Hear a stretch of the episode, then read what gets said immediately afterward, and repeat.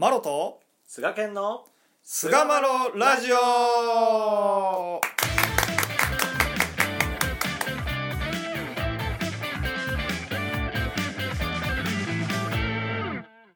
さあそれでは始まりました。第454回菅マロラジオ。はい。え今回はですね信仰の基礎体力というテーマでお話をしていきたいと思います。どうぞよろしくお願いいたします、お願いいたします。そうですよ。基礎体力あるんかお前はということをですね、菅家に僕は常に突きつけられてですね苦しい中を通らせていただいているわけでございますけれども、えーなんとか頑張っていかなあかんなというふうに思わさせていただいておる次第でございます。全然思ってない声色じゃん。あそう感じひん俺の思い俺のここと言霊が乗ってない全然ー。あー、もう全然心が略動してない感じがしましたけど。いいやそんなこと言ってないですけどね、別に。あそうですね言ってない、うん、言ってないですけど。はいはい ああちゃんとそこは消しとくねや。うん、ちゃんと消しときますけど、はい、流さないですけど。はあー流してほしかったな。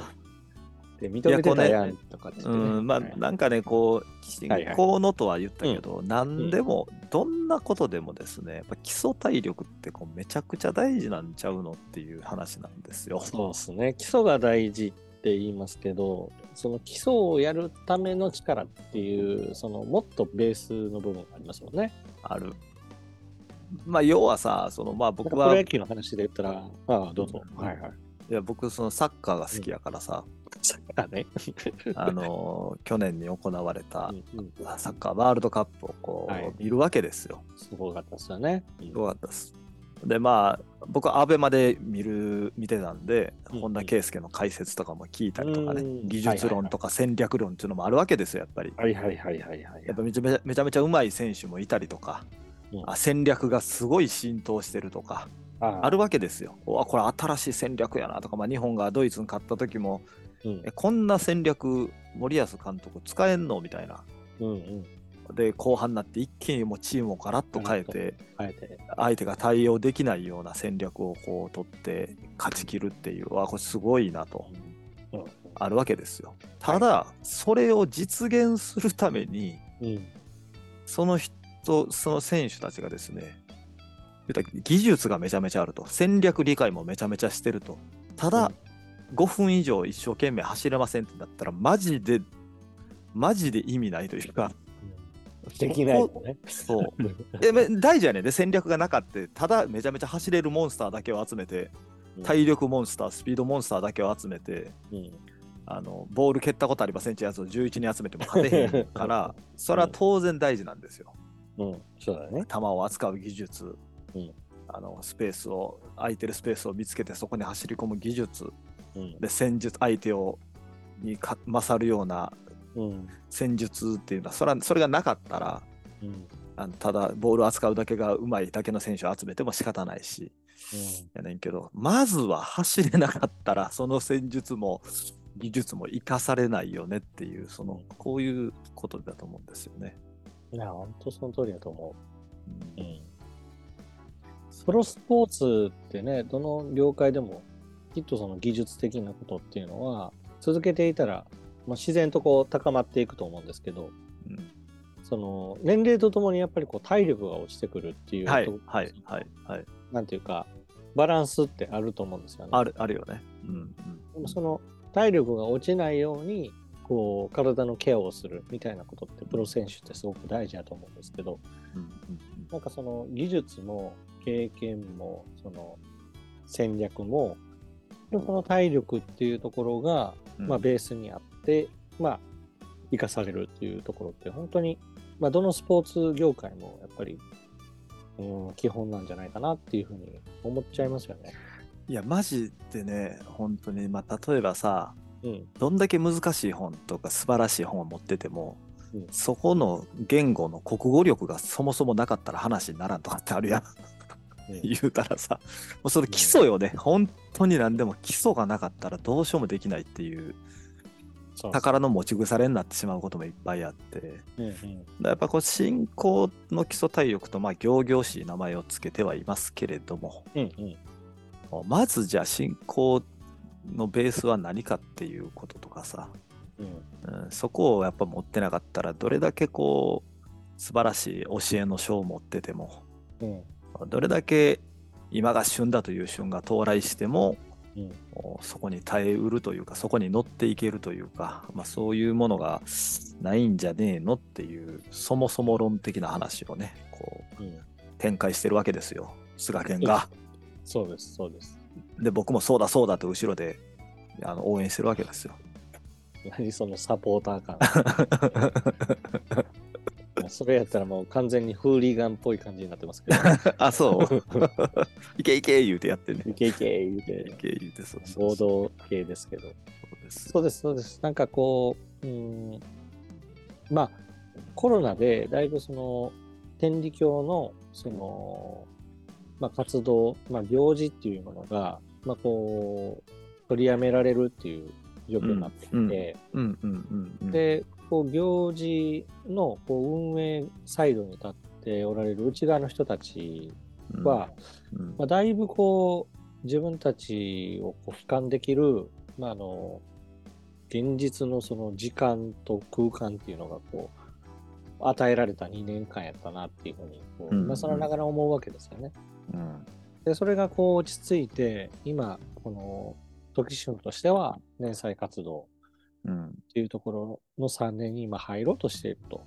まあ、いうところで、やっぱこの連載っていうところが、まあ、天気を信仰する方々の、うん。まあ、一つ大きな意識が向けられていると思うんですけど、でも、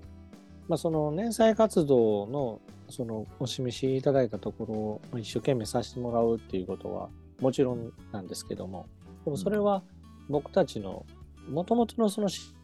信仰っていうところをよりこの前に進める、えーというために行っているわけであって、そもそもその連載をどうっていうその前段のベースが、あーやっぱりどこにあるのかっていうのを確認しとかないと、うん。あの本当にその空洞化してしまう。あのせっかくご用意していただいているその旬活動っていうのがあー。あまりこう効果を発揮しないというか、えー意味のないものになってしまうんじゃないかっていうそういう心配がやっぱりあると思うんですよね。うん。だから常にやっぱそのベースっていうところが、まあそれ人それぞれあると思います。入信の動機とか、まあそういうところですけど、まあその入信の動機ももちろんですけども、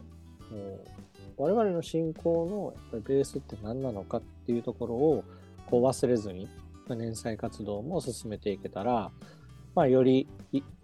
意義のある連載活動になるんじゃないかなと思った次第なんですよね。そうですね。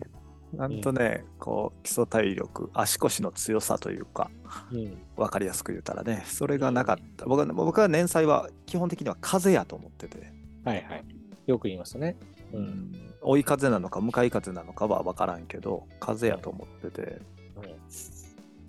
その基礎体力というか、足腰の強さがなかったら、風が吹いたらそのまま倒れてしまったりとかうん。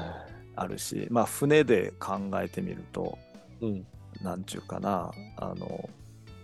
補選ですよね。補線やとしたら、うんしっかりとしたものがなかったその方すら折れてしまったりするかもしれへんし、うんうん下手したらその目的地も何も見据えずに、うんただ浮かんでるだけの船やったとしたら、帆を張ってね、3年後にどえら風吹いたな言うて、あれ？ところで今俺どこにおんの？って風が止んだ時になったりとかっていうこともやっぱ出てくるんちゃうかなっていうのをね。怖っいやでもあると思うんですよ。うん本当に。怖いっすねうん。そこういう点で考えたらやっぱどこにをベースにしていくかっていうところが、をまずねその、まあ、いわゆる足腰の強さ、あー基礎的な部分っていうのが何なのかっていうところをね自分の中でしっかりとこう持った上で、うんえーうん、向き合うっていうことがこう大事だと思うんですよね。うん。いや、ほんまそうやと思うんですよ。でやっぱり、僕はどこまで行ってもやっぱこう道の教えっていうのは貸し物借り物っていうところに根ざしてくるんじゃないかなっていうふうに、うんうんうんまあ、これまでのラジオでも語ってきたところだと思うんですよね。うんで、まあ、僕がまあ好きなお指図で、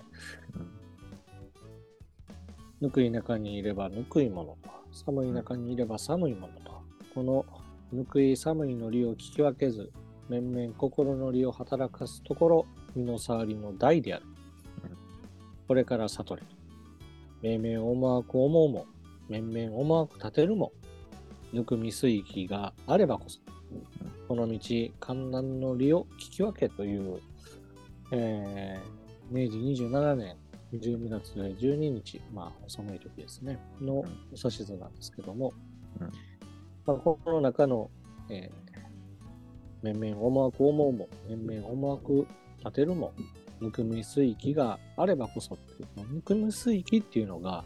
うん。神様のご守護ですよね。火と水の働きがあればこそ、こう思うこともできるのではないかっていうことが、うん。うん。ここでね、載されて、話されてるんですよね。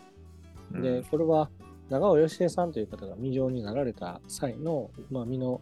未城の伺いに対する、まあ、神様のお言葉でありますが、うんうんやっぱりあの今回の2つでも手引きっていう言葉で、うん私たち人間にはやっぱりずつないこと、未情や事情ということを見せていただくと。でもそれは病気暮らしというところに、えー導いてくださる神の手引き、手を引いてくださっているんだということがこう示されましたが、まあ、そういったあ案のベースにはですね、このうん。出されて生きている貸し物借り物の世界なんだというところが、やっぱりこのいつ、どこでもこう忘れないようにしたい大事なポイントではないかなとこう思うわけなんですよね。そうですね、本当にね。だからやっぱそれを、うん。なんちゅうかな、その中で生きれてるかどうかっていうのは、うん。その中で、えーなんちゅうかな、まあ、2パターンあるんかもしれへんけど、まあ、一つには劇的なこう守護を見せていただいて、神がいるなというふうなことを自覚して、いきなり開眼するパターンが、まあ、信仰初代の人とかっていうのは、まあ、そういう人が多いんかなと思うんですけど、あとは、まあ、もう一つは、まあ、僕とかはどっちかっていうと、こう、日々に心を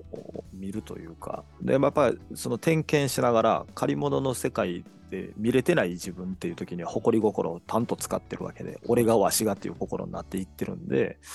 まあ、そこを見つめて通ることによって、習慣化していくんで、それが。だなんか誇りがパッて誇り心を使った瞬間にまあまあ自覚できる時っていうのは調子いい時なんでそれを常に見れてる時っていうのはあ今誇り心使ったな。まあゆ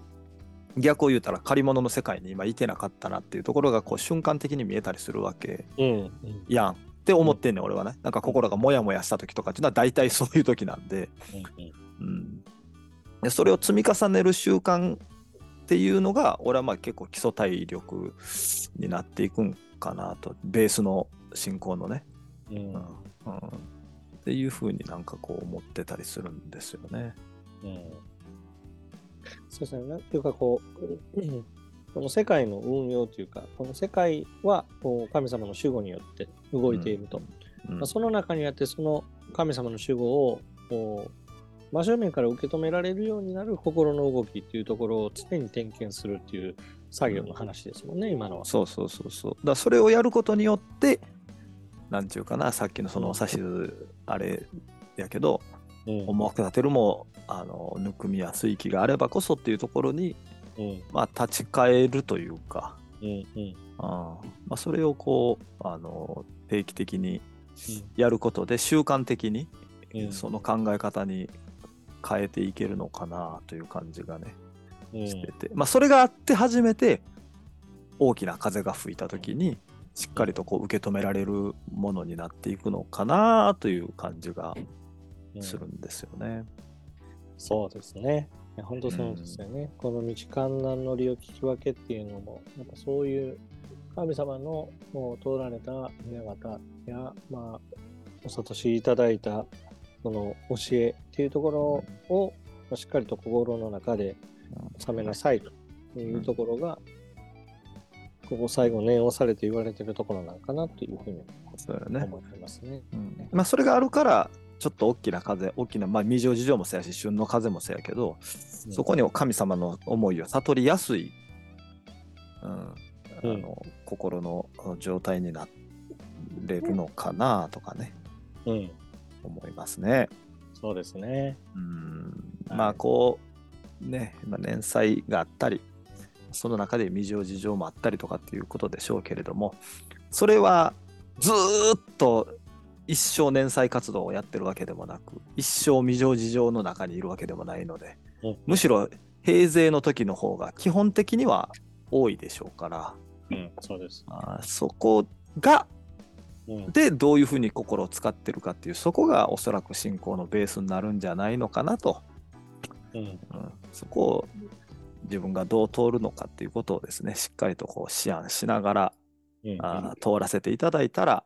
何かあった時にしっかりと踏ん張ったり大きく力を発揮することができるんじゃないかなと